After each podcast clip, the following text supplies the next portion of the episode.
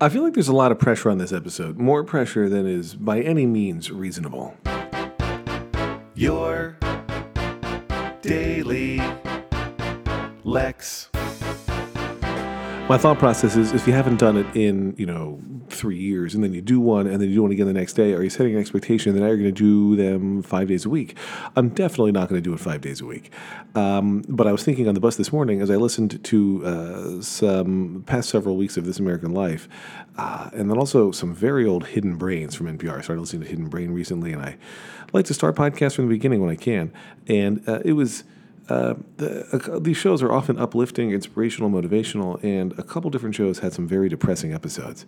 Uh, I also finished the final episode of. Um, uh, I think it's called Room 66 or something like that. Uh, room 33.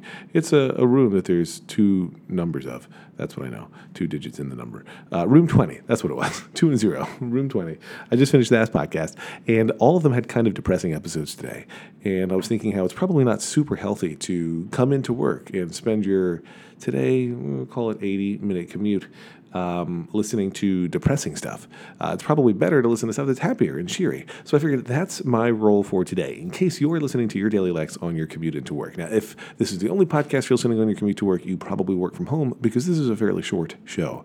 But uh, puppies, um, flowers, sunshine, the beach. Uh, boat on the open water where you've got plenty of shade, plenty of warmth, plenty of uh, the coldest beverage of your choice. Well, no, you know what? The beverage of your choice at the temperature you prefer it, because some people don't want their beverage too cold. But regardless, happy, nice things. I would like that to be your mental image for the day ahead. Happy, nice things. Uh, would have been the name of this podcast if I named it today. Happy, nice things. Dun, dun, dun, dun, dun. uh, probably your daily Lex is catchier.